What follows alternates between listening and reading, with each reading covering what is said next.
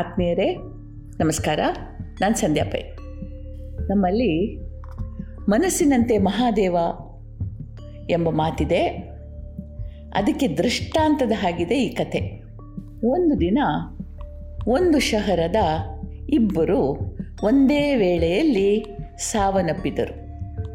ಒಬ್ಬ ಪ್ರಖ್ಯಾತ ಸಂತ, ಮತ್ತೊಬ್ಬಳು ಕುಖ್ಯಾತ ವೇಷಿ ಇಬ್ಬರು ಒಂದೇ ಕೇರಿಯ ಅಕ್ಕಪಕ್ಕದ ಮನೆಗಳಲ್ಲಿ ವಾಸಿಸ್ತಾ ಇದ್ರು.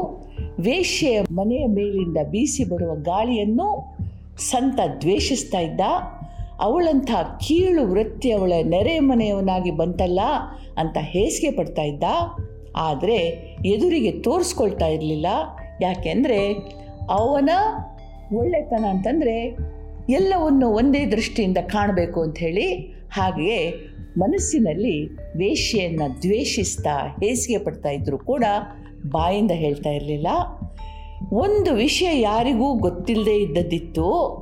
ಪ್ರತಿ ಸಂಜೆ ವೇಶ್ಯೆಯ ಮನೆಯಲ್ಲಿ ನಡೆಯುವ ಸಂಗೀತ ಗೆಜ್ಜೆಗಳ ನಾದ ಅಪ್ರಯತ್ನವಾಗಿ ಹರಿದು ಬಂದು ಇವನ ಕಿವಿ ತಾಗಿದಾಗ, ಗೆಜ್ಜೆಗಳ ಝಲ್ ಝಲ್ ಕೇಳಿ ಬಂದಾಗ ಇವನ ಮನಸ್ಸು ಅವಳಲ್ಲಿ ಹೋಗ್ತಾ ಇತ್ತು. ಎಂತೆಂಥವ್ರು ಬರ್ತಾ ಇರ್ಬೋದು?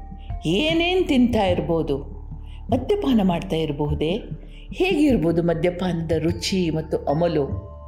ಸುಂದರ ವಾರಾಂಗನೆಯರ ಸುಖ ಹೇಗಿರಬಹುದು ಅಂತ ಕಲ್ಪನೆ ಮಾಡಿಕೊಳ್ತಾ, ಆ ಕಲ್ಪನೆಯಲ್ಲಿ ಒಂದು ರೀತಿಯ ತೃಪ್ತಿ ಕಾಣ್ತಾ ಎಂಥ ಪುಣ್ಯವಂತ ಅಲ್ಲಿ ಹೋಗ್ತಾ ಇರೋರು ಅಂಥೇಳಿ ತನಗಿಲ್ವಲ್ಲ ಈ ಸುಖ ಅಂಥೇಳಿ ಅಲವತ್ತುಕೊಳ್ತಾ ಇದ್ದ, ಅಸೂಯೆ ಪಡ್ತಾ ಇದ್ದ. ಇನ್ನು ವೇಶ್ಯೆ ಅವಳು ಅನಿವಾರ್ಯವಾಗಿ ಈ ವೃತ್ತಿಗೆ ಇಳಿಬೇಕಾಗಿ ಬಂದಿತ್ತು. ಯಾಕೆಂದರೆ ಅವಳು ಆ ವೇಶ್ಯ ಕುಲದಲ್ಲಿ ಹುಟ್ಟಿದ್ಲು. ಕುಲಧರ್ಮವನ್ನು ದೇವರ ಸೇವೆ ಅಂತ ಮಾಡಬೇಕು ಅಂತ ಅವಳ ಹಿರಿಯರು ಹೇಳಿದರು. ಅದನ್ನು ಗೌರವದಿಂದ ಪಾಲಿಸ್ತಾ ಇದ್ಲು. ಭಗವಂತ, ಯಾವ ಜನ್ಮದ ಕರ್ಮಗಳಿಂದಲೋ ಈ ವೃತ್ತಿಯಲ್ಲಿ ಹುಟ್ಟಿದ್ದೀನಿ. ಆದರೆ ಪ್ರತಿದಿನ ನಾನಾ ರೂಪದಿಂದ ಬಂದು ನನ್ನ ಸೇವೆಯನ್ನು ಸ್ವೀಕರಿಸ್ತಾ ಇದೆಯಾ? ನನಗಿಷ್ಟು ಸಾಕು. ನೀನು ಸುಪ್ರೀತನಾಗ ಪ್ರಭು ಅಂತ ಬೇಡ್ತಾ ಇದ್ಲು. ಅವಳ ಪಾಲಿಗೆ ಬರುವ ಪ್ರತಿಯೊಬ್ಬ ವಿಟನೂ ಭಗವಂತ. ಅವಳ ನೃತ್ಯ, ಸಂಗೀತ, ಸಾಂಗತ್ಯಗಳು, ಪೂಜೆ, ಆರತಿ, ಅರ್ಚನೆಗಳಾಗಿದ್ವು. ಹೀಗೆ ಹರಿಭಾವದಲ್ಲಿ ಪ್ರತಿ ಕ್ಷಣ ಬದುಕ್ತಾ ಇದ್ಲು. ಇಷ್ಟೇ ಮಾತ್ರ ಅಲ್ಲ ತನ್ನ ಪಕ್ಕದ ನೆರೆಮನೆಯವನಾಗಿದ್ದ ಸಂತನನ್ನು ಮನಸ್ಸಿನಲ್ಲೇ ಆಧರಿಸ್ತಾ ಎಂಥ ಪುಣ್ಯಮಯ ಜೀವನ ಇಡೀ ದಿನ ಹರಿ ಸಾನ್ನಿಧ್ಯದಲ್ಲಿ ಬದುಕ್ತಾ ಇದ್ದಾನೆ. ದೇವರೇ, ಮುಂದಾದರೂ ನನಗಿಂಥ ಜೀವನ ಕೊಡು ಅಂತ ಹೇಳಿ ದೇವರಲ್ಲಿ ಬೇಡ್ತಾ ಇದ್ಲು. ಇವರಿಬ್ಬರೂ ಕೂಡ ಒಂದೇ ದಿನ, ಒಂದೇ ಕ್ಷಣ ಸತ್ರು. ಇಬ್ಬರನ್ನು ಕರ್ಕೊಂಡು ಹೋಗಲಿಕ್ಕೆ ದೂತರು ಬಂದರು. ಸಂತನನ್ನು ನರಕದ ಕಡೆಯೂ ವೇಶ್ಯೆಯನ್ನು ಸ್ವರ್ಗದ ಕಡೆಗೂ ಕರ್ಕೊಂಡು ಹೊರಟರು. ಸಂತನಿಗೆ ಗೊಂದಲ ಆಯಿತು ಅವನಂದ ಅಣ್ಣಂದಿರ, ನಿಮಗೆ ಗೊಂದಲ ಆಗಿದೆ ಅವಳನ್ನು ನರಕಕ್ಕೆ ಕಳಿಸ್ಬೇಕಿತ್ತು. ನನ್ನನ್ನು ನೀವು ಸ್ವರ್ಗಕ್ಕೆ ಕಳಿಸ್ಕೊಂಡು ಹೋಗಬೇಕಿತ್ತು. ನನ್ನ, ನಾನು ಇಂಥ ಹೆಸರಿನ ಸಂತ ಜಗತ್ತಿನಲ್ಲಿ ಗೌರವ, ಆದರಗಳಿಗೆ ಪಾತ್ರನಾಗಿದ್ದವ, ನೀವು ತಪ್ಪಿ ನನ್ನನ್ನು ನರಕಾಭಿಮುಖವಾಗಿ ಕರ್ಕೊಂಡು ಹೋಗ್ತಾ ಇದ್ದೀರಿ ಅಂತ ಅನ್ನಿಸುತ್ತೆ ಅಂತಂದ. ಅವರಂದರು, ಹಾಗೇನೂ ಇಲ್ಲ. ನಮ್ಮ ಲೆಕ್ಕ ಯಾವತ್ತೂ ಆಚೀಚೆ ಆಗಲ್ಲ. ನಾವು ಸರಿದಾರಿಯಲ್ಲೇ ಇದ್ದೇವೆ. ನಮ್ಮ ಜಗತ್ತಿನಲ್ಲಿ ದೇಹದಿಂದ ಮಾಡಿದ ಕೆಲಸಗಳಿಗೆ ಮಾನ್ಯತೆ ಇಲ್ಲ.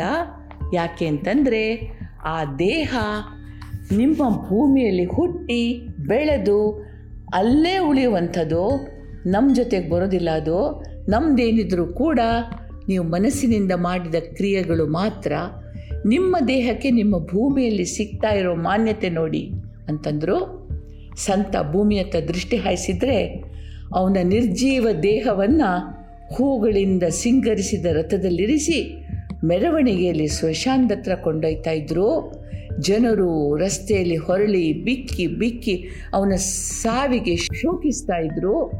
ಜಯ ಜಯಕಾರ ಮುಗಿಲು ಮುಟ್ಟಿತ್ತು. ಶರೀರವನ್ನು ಕೇಳೋರೇ ಇರಲಿಲ್ಲ. ಯಾರೋ ನಾಲ್ಕು ಮಂದಿ ಹೆಗಲೇರಿ ಬಂದು ಚಿತೆಯ ಮೇಲೆ ಅಗ್ನಿಗೆ ಆಹುತಿ ಆಗ್ತಾ ಇತ್ತು. ಸಂತ ದುಃಖದಿಂದ ಭೂಮಿಯ ಮೇಲಿನ ಜನರ ನ್ಯಾಯನೇ ಹೆಚ್ಚು ಸೂಕ್ತ.